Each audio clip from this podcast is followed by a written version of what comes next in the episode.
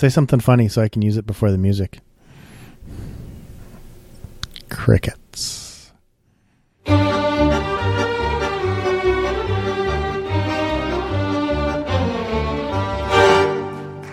Hello, everyone, and welcome to the Dedicated Nerds Podcast, episode number eight.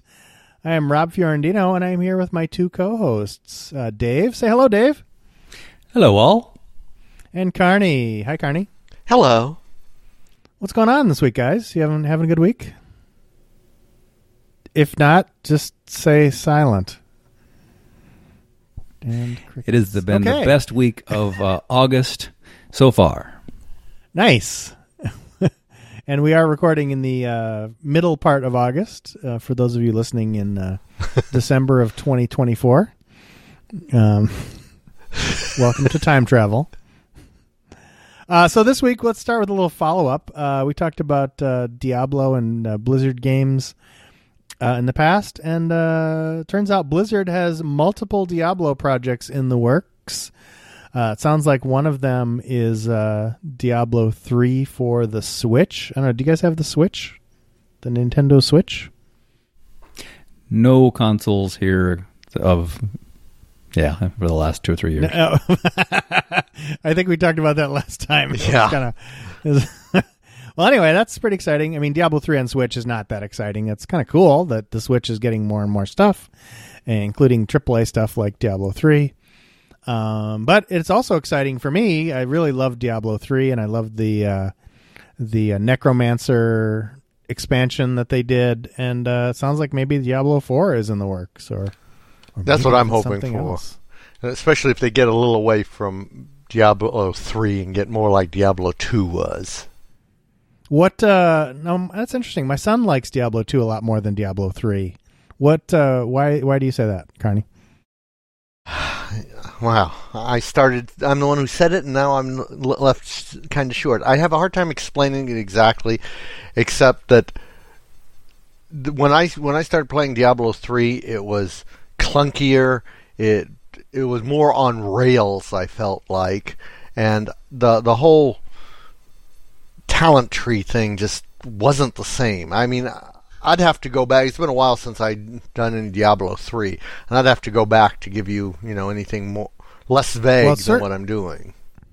Well, certainly when Diablo three first came out, it was not that. I didn't think it was that great. I think uh, they, after about three or four months, I think they came out with a pretty big patch that addressed a lot of their stuff. At one point, Diablo three had the real world auction house with real world money, and that was a total disaster. And I think as soon as they got rid of that and they changed some of the mechanics, it actually really kind of finally came into its own. They they had enough rough drafts that they that uh, they came up with something pretty good. And I think Diablo three right now is is quite good. I it could be good, but like I said, is that I I felt like it was the no, and I'll grant you the the auction house was a disaster. I don't even I don't even want to talk about that. But um, the, just gameplay wise, I, I just think that they hit a sweet spot with Diablo two, and they they they got into Diablo three, and they wanted to make it something more more like Blizz, more like WoW, and in the process they moved it away from Diablo 2 because Diablo 2 had a pretty basic story and it basically well you ran around on levels and killing things and sometimes running around mm-hmm. on levels and killing things is what you want to do Yeah, that's actually Yeah. a pretty good point. I, I enjoyed Diablo 2 because it was it wasn't completely mindless, but it was close. And Diablo 3 seemed like they tried to ramp up the complication level. Now it's been out for six years, and I think I tried it five and a half years ago, so I should probably look at it again. But yeah, Did you- sometimes you, just want to run and kill stuff. And you had Diablo three on PC, right, Dave? Because as we just talked about, Yes. you don't have any consoles. I don't have any consoles that I use.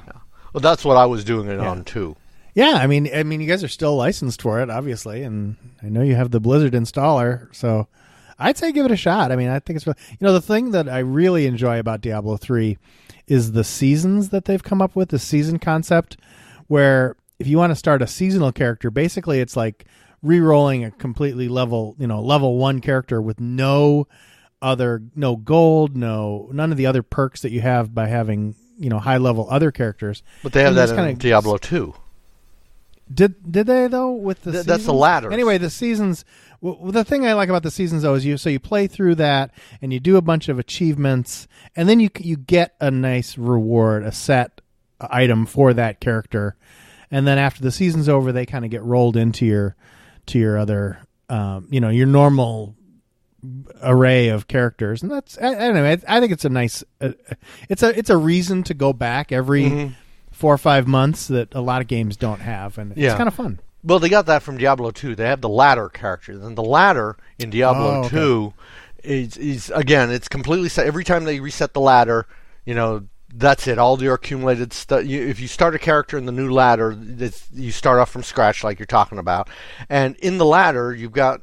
We're talking online here, not you know local Right, play. right. But when you're doing Diablo 2 online and you're in the ladder, you've got available rune words that you don't have for the the standard, and it goes on for six, seven months, and then you know they, they cut it off, and your character rolls back into the standards. It keeps all the the good rune words and stuff that you've got, but now you can't do new ones, and you roll a new character. Yeah, that does sound like actually very similar to what they've got going with the seasons, and they didn't have that at, at first in uh, when Diablo three first came out. But uh, yeah, it's nice to see that. All right, so that's good. Uh, looking forward to new Diablo stuff. Uh, yeah, Diablo was like my first foray into. I don't know. Did you play World of War? Do you guys play? Do you guys either either of you play uh, Warcraft, like Orcs the and Humans, one. the original? Yeah. I, I played that one. Oh yeah. Yeah, I think I guess those those two. I can't remember if Warcraft two came out before Diablo or I or not. couldn't. but it doesn't it doesn't matter. Anyway, early early Diablo stuff. Yeah, very very good stuff.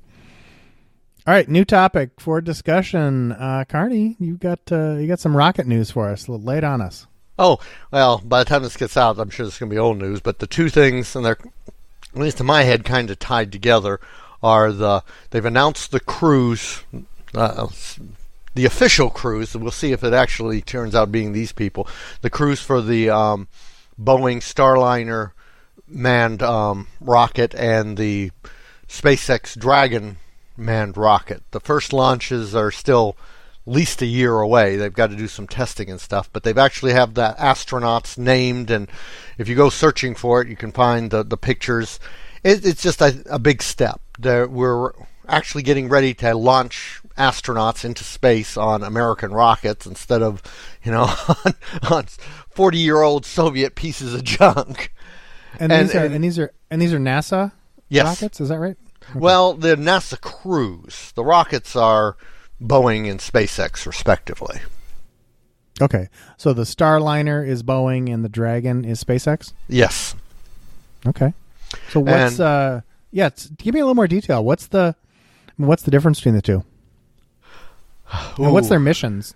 Their mission is to get man live crews into space, be it to the International Space Station or for other activities. I mean, the first thrust is going to be to the International Space Station. It's basically to get us away from.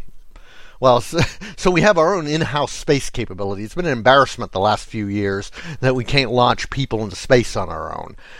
They've Um, all been on the the Soyuz, right? yes, yes. Yeah. So Which is the Russian rockets? yes, the old Russian rockets. Right. Yeah, they were like the ones from the '60s, aren't they? Well, it's a little more recent than that because I mean they've upgraded them, but they're they're they're at least I mean the current iteration when you look under the covers is at least 25 30 years old. So yeah. That sounds old for rockets. a little bit. But anyway, um, the differences between the two are in my opinion mostly cosmetic. Um, there, there are differences in how they handle the thrusters and and various technical details that I'm not sure anybody but me cares about. But overall, they're very similar. Um, the other interesting thing is that SpaceX reflew its um, Block 5 rocket, and everything went peachy keen, and it from unless something crops up that they announce sometime soon that the, you know the, the landed Block 5 core that they recovered is had had a problem, so they can't reuse it again. It looks like they've hit the mark on being able to quickly turn around the Block 5 rockets, which should it's interesting. And this is so this is a but they've flown a Block Five before, but this is the first time they've reused it, right? Yes, and they did it fairly quickly. And the interesting thing is, can they do it a third time? See, none of the previous rocket versions, the, the full thrust, which was Block Four, flew more than once, to my knowledge. I mean, more than twice. They they flew them, they recovered them, they flew them, and that was it. The Block Five, they're planning on just churning them, you know, keep refurbishing them and launch them. Their their goal is ten launches per core with minimum, you know, refurbishment. And if they Nice. can even come close to that, yay! And this is just for our audience. This is all part of the Falcon Nine uh, project. Yes. And is this is this technology going to be used in the BFR too, or, or Supposedly, yes. I mean, the, not so, well.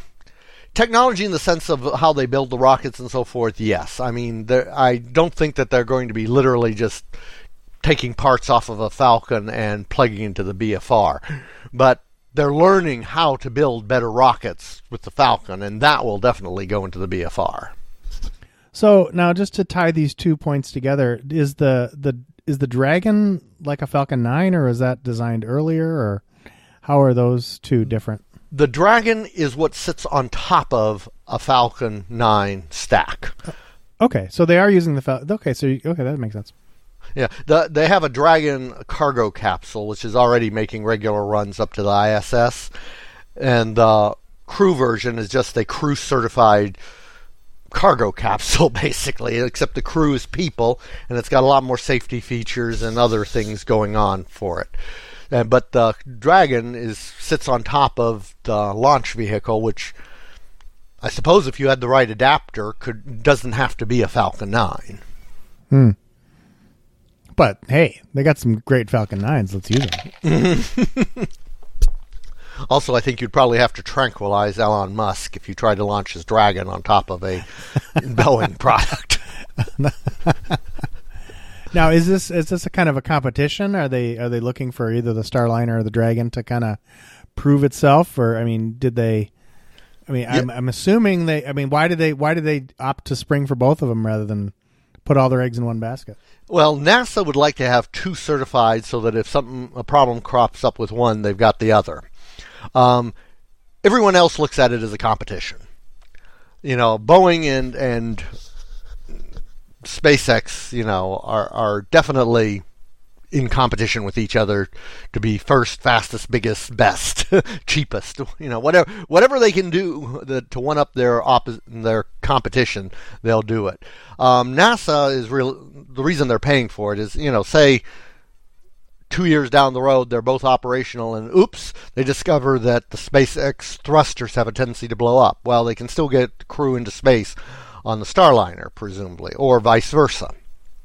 You know, so from NASA's point of view, it's redundancy. Okay, so it's kind of a standard thing then. Makes makes makes good logical sense. It's just it's, it seems unusual that the government's willing to spend money on on both those things, but that's that's sounds quite logical and, and good. Yeah. Well, you also have to keep in mind that the amount they're spending on SpaceX and Boeing only looks big when you don't compare it to what NASA is spending on its own futilely attempting to do the same thing. Oh, that's right, because they've got the uh, what are they calling that? the Space uh, Launch System. the SLS, right? Yes. A very large tin can filled with money that might one day fly. Right. Well, we'll see. Hopefully, it will. I guess. I'm not sure I want to burn all that money, but there you That's go. about what it's fueled with. That's about what it's fueled with. The money has already been put in the tin can, so we might as well burn it. Don't get me started. Yeah, okay. well, yeah, because we don't want to accidentally have too much to say on this stuff. I mean, might as well spend the money now. They had a perfectly operational space. You know, the, the way they just let the space shuttle die with a whimper is it, it gets the thing. I, I think I said this last week is NASA is great at doing one-off stuff that has to work right. You know, where you can't just try again later. Anything that uh, actually, you know, interchangeable parts, reusable, cheap, they just can't do it. You know, the, Right. the engineering triangle of speed, quality, and cost they're stuck on speed and quality, and they just cannot get a grip on cost. Which is fine as long as you keep in mind that if you want to send a probe to Pluto, NASA's who you want to go with. If you want to launch a cheap satellite into low Earth orbit, God, don't go anywhere near NASA. Yeah. So, all right. I mean, at the at the risk of of, of lighting a fire here, um, what was the actual reason why they let the space shuttle go away? Was it? I mean, was it like the the like Boeing said, "Well, we want new rockets," or I mean, it was a lot of things. One one of the big things was is that they just they had a lot of ideas of what they were going to do, and they ran wild in a lot of different directions and never really finished anything. And com- compiled compound that with political, you know, the politicians went, okay, well, you, you know, this is just aimless spending of money. We're not going to do it. Plus, there were some administrations that, quite frankly, just weren't very space minded. You know, it's, it's right the whole the, the Bushes, Clinton. I mean, you can lay it on both sides. Is that you know that they were interested in NASA, but not really interested enough to push at the, you know, they, they all wanted other things. They had other priorities that they wanted to push for, and NASA just kind of got left on the vine. All right. Uh, our next topic, which has been on our list for quite a while, is uh, Xbox has annou- announced a few months ago, and then this within the last couple weeks, they announced the uh, packaging for a really cool thing. Uh, it's Microsoft's Xbox Adaptive Controller which uh, we'll post an article about it in the show notes. But it's it's really a cool thing where um, people with you know mobility issues. Uh, that seems it's a really cool thing, and I don't I don't see a lot of uh, companies doing that. Yeah, I'm definitely looking forward to doing being able to interface with games using different parts of the body because I mean certain things just wear out over time. I mean, is this something, Dave, that you would? Is this something, Dave, you would buy if you were a console gamer, is this something you'd buy just to have kind of a different way of not getting uh, repetitive stress injuries? I would certainly consider it. I didn't realize it was just for consoles. I thought there was a, a PC oh, you know option also. Yeah, there may be. I didn't look into that. It, it's quite possible that this is, will hook up with PCs because, I mean, you can certainly use an X, a regular Xbox One controller with PC. Yeah, it'd be kind of it'd be similar to my reason behind purchasing the Wii. Not that any of the, those games were awesome. It was just something to do that didn't inter- you know wasn't a keyboard and mouse interface that uh, just wears out the parts that are already uh, well used. And I was looking at that. I mean, I agree with everything that Dave just said, but I was also impressed by the fact that with its plug-in nature, it doesn't have to necessarily be for somebody that's mobility limited. I mean, it, it, it's targeted for that. But you know, if you had some kind of w- desire to hook up certain weird equipment, there's certainly a lot of connectors there. I'm thinking in terms of um, Thrustmaster produces a lot of, of like flight sticks and rudder pedals and things like that. And you know, as long as you got standard interfaces, presumably you could just hook a, a, whole bunch of controllers through something like this. So it, it, sounds like a really neat, neat building block for a lot of things. Yeah, it's it's one of those things that I'm like, wow, this is from Microsoft. This is really cool. They maybe they are a different company than they were back in the '90s when they were the the ogre of the universe. No, they're pretty much still the same. They just occasionally come up with good ideas. Yeah. So anyway, this is a really cool thing, and uh, looking forward to to hearing how that works. And if you are someone who uh, has some mobility issues and you've stayed away from the consoles uh, for whatever reason, this might uh, this might be something you want to look into. And you're if if you are somebody you probably already know, um, but uh, if you uh, if you didn't, then great, take a look at it. All right, one other topic uh, we have here before we move into uh, what's been good this fortnight. Uh, recommend review websites. I want to talk a little bit about, and this might turn into a little bit bigger topic depending on what you guys um, have to say. But um, I use, I mean, I think everybody kind of at some point has probably used review websites uh, for technology stuff, for nerdy stuff, whatever. Um, movie reviews, you know, have been a thing forever. Um, one I really love, and um, I bet a lot of people who listen to this podcast love it too. Is called the Wirecutter. Uh, it used to be an independent company, and then it got bought by the New York Times. It makes all its money, from what I can tell, it makes all its money not from advertising, but from uh, links. Like when it links to a product on Amazon, it gets a little piece of it. So, which is kind of cool because I think most of those affiliate links are about the same. So it it it seems like that would tend to encourage them to or, or just I think the reviews might be a little bit more impartial if it, if they're not you know actually getting advertising from places. So that's that's a cool website. How do you guys do? You guys use review websites? I do.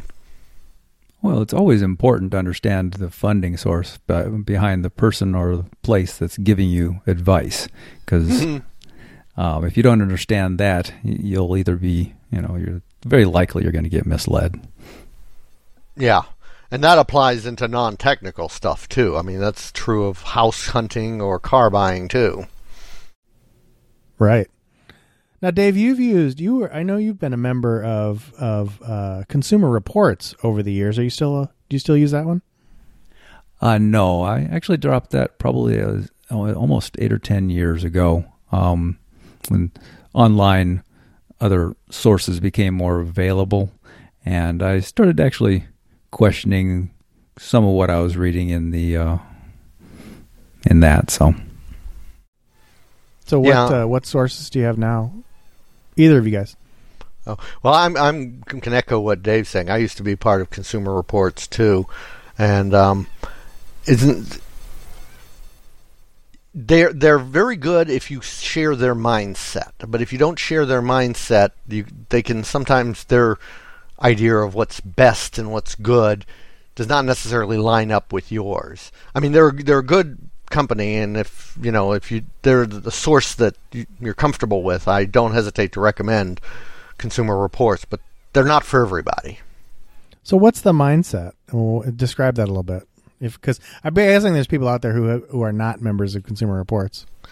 Um, they're they have a they have a real emphasis on quality, and I, will here I'll give an example. The refrigerator that we've got is that it's a noisy refrigerator I don't care that it's a noisy refrigerator because it's in our kitchen, and our kitchen is nowhere near where you know any anything other than kitchen kind of stuff happens. But it, the fact that it's a noisy refrigerator would probably downrank it significantly with Consumer Reports. You know, and they they look for frequently their their value trade offs are on the quality side of things rather than on the cost side of things is about the best way I can put it. Is that they they they're much more willing to pay or to rate something as being you know the best if it costs more, if it has some you know if the quality is improved. While I reach a point where it works, okay, I don't care anymore how much how well finished it is or how glossy it is or how much thought was put into the placement of the lights. Mm-hmm.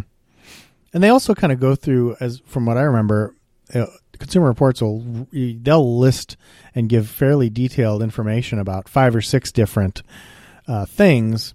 And that's the one thing I like about the Wirecutter too is if you're kind of in a hurry, it's they pretty much only they list like what's the best one, what's the budget version, and then what's the upgrade pick.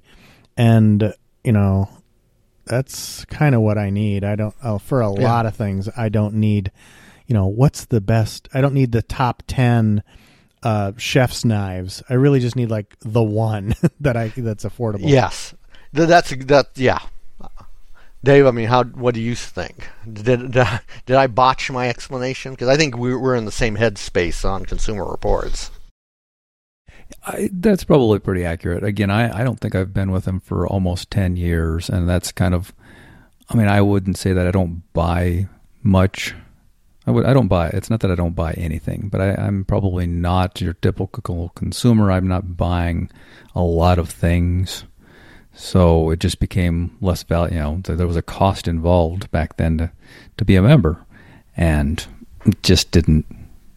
I, I thought that I could gather enough information from the internet as a whole, rather than have them kind of line it up for me.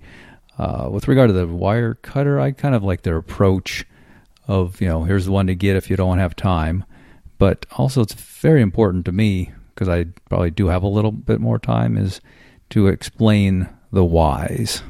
Um, so Yeah, and their articles are quite in depth on a lot of topics, and it's interesting because I mean you can just learn a lot about you know it's like why do I need a chef's knife over a you know, over some other kind of knife, and and they'll have like you know maybe 500 words on why a chef's knife is awesome or something like that, and it kind of explains like like oh that's interesting I had never thought about using X Y Z for that. So yeah, so it's a, so it's a good source of information. Not only do you get if you have the extra time, it, it gives you kind of some just basic information about different product categories. See, I've never used Wirecutter. I mean, it sounds like I need to look into it. The, the recommendation site that I probably use the most, well, for computer stuff, is Ars Technica. Is that I read all their stuff, and the, especially for when I'm putting together my home computer, they periodically put out, um, you know, builds yeah. and they they go through a, you know here's why we picked this part here's here's the parts that you know and they give you enough choices that somebody like me who can go through and say okay this may be best but I want perfect example is my current computer. Is the video card I've got isn't the best video card that was available at the time? It's the best low powered video card. Mm. and that was important for me. It still is. It's just uh, you know, I'd gotten tired of the fact that the best video card required you to have a 500 watt power supply just to power your video card.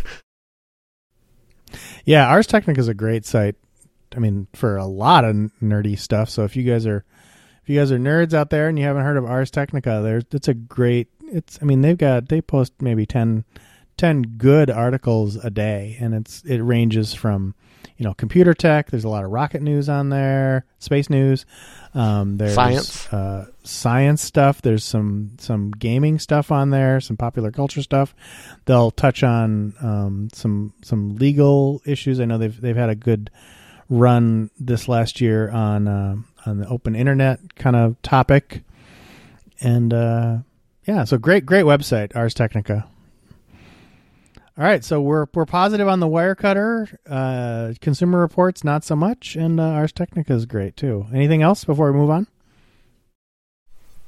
Well, let me say that I actually would recommend Consumer Reports for somebody who doesn't. It's a good. It's it's worth looking at as, if it works for you.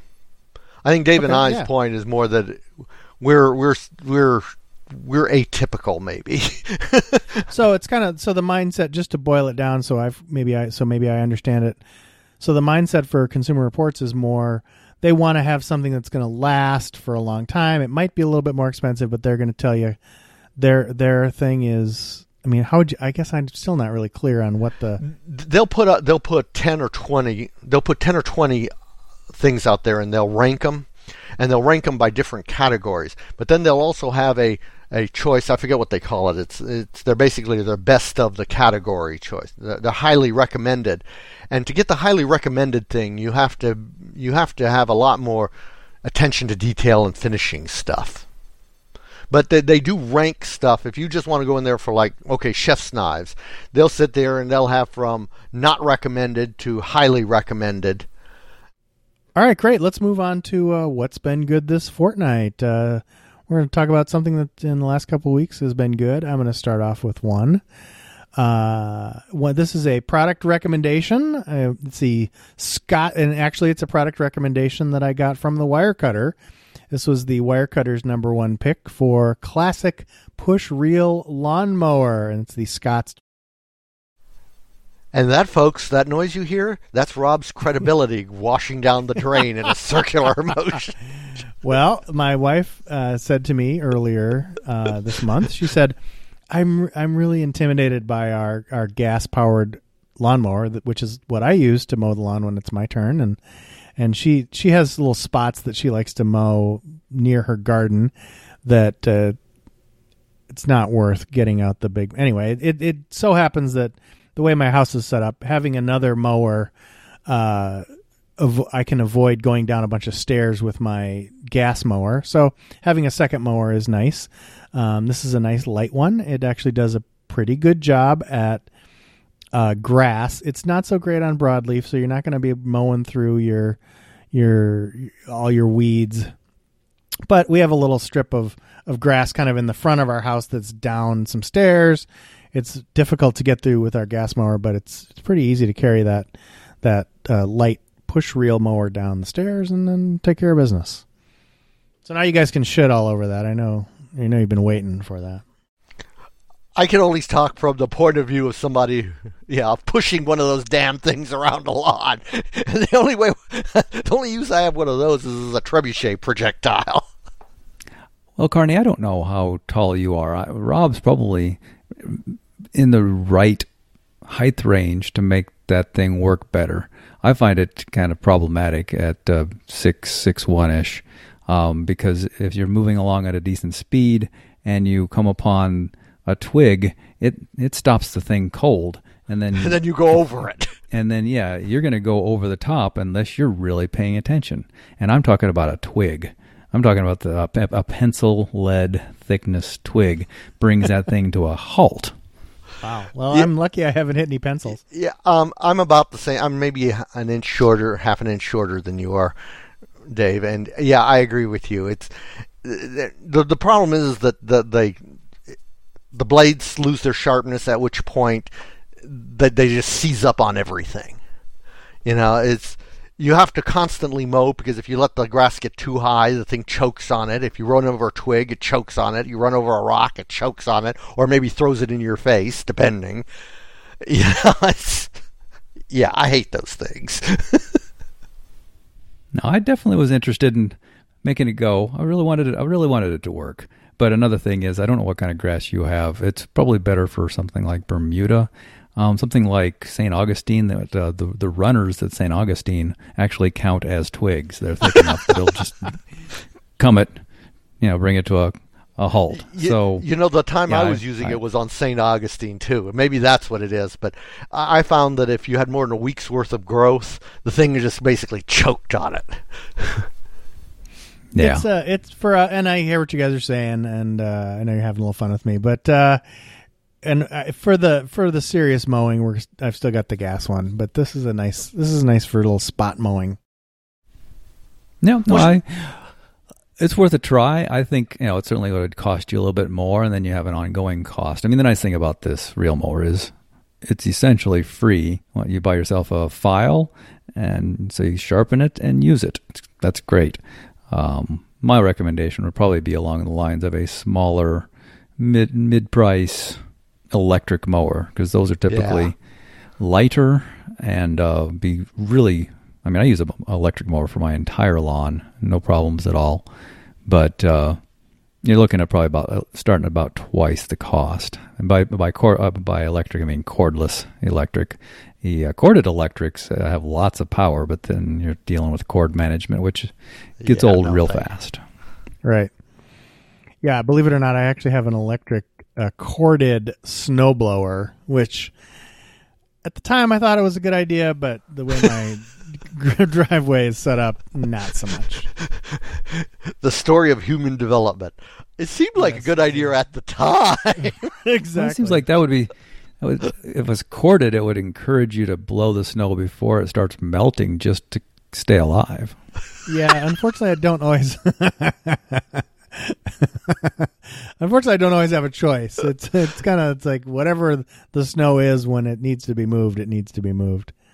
And uh, just the Wirecutter's number one pick for best. Uh, Well, it would- be my contention that it would be my contention that you don't need the best one for. I mean, the amount of lawn that you have, even the worst one would suffice.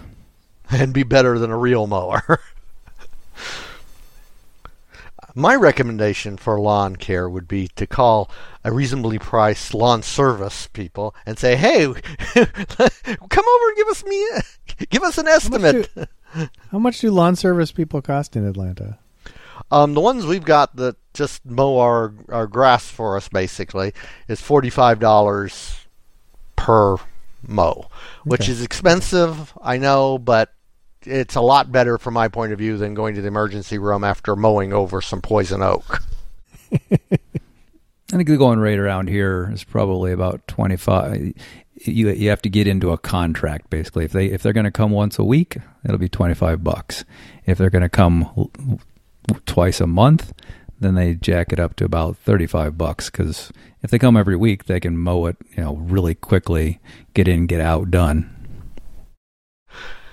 Ours is a, l- probably every two weeks, but our we've also got a yard that's a little more trouble than just a flat yard. Um, it slopes back towards the back, and well, I have mentioned the poison oak, I believe.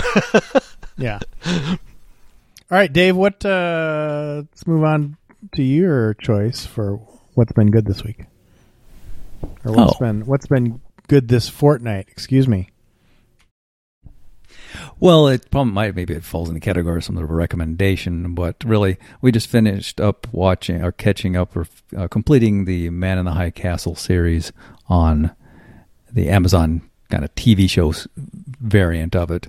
First, we tried to uh, listen to it, the audible uh, audiobook, and it was a little bit rough, but it did flesh out a universe that uh, this TV show approach to things kind of is built in, and uh, turns out it's an actually a fairly entertaining series, and they're about to drop a, a new ser- a new season on it, from uh, from what I understand. So something So something I would two- recommend. there's been two seasons so far. Uh, I believe yes, I believe that's correct too. Okay. Well, oh, I didn't. Really, I didn't know that season three was coming up. I might have to. I've made my way through about the half of the first episode.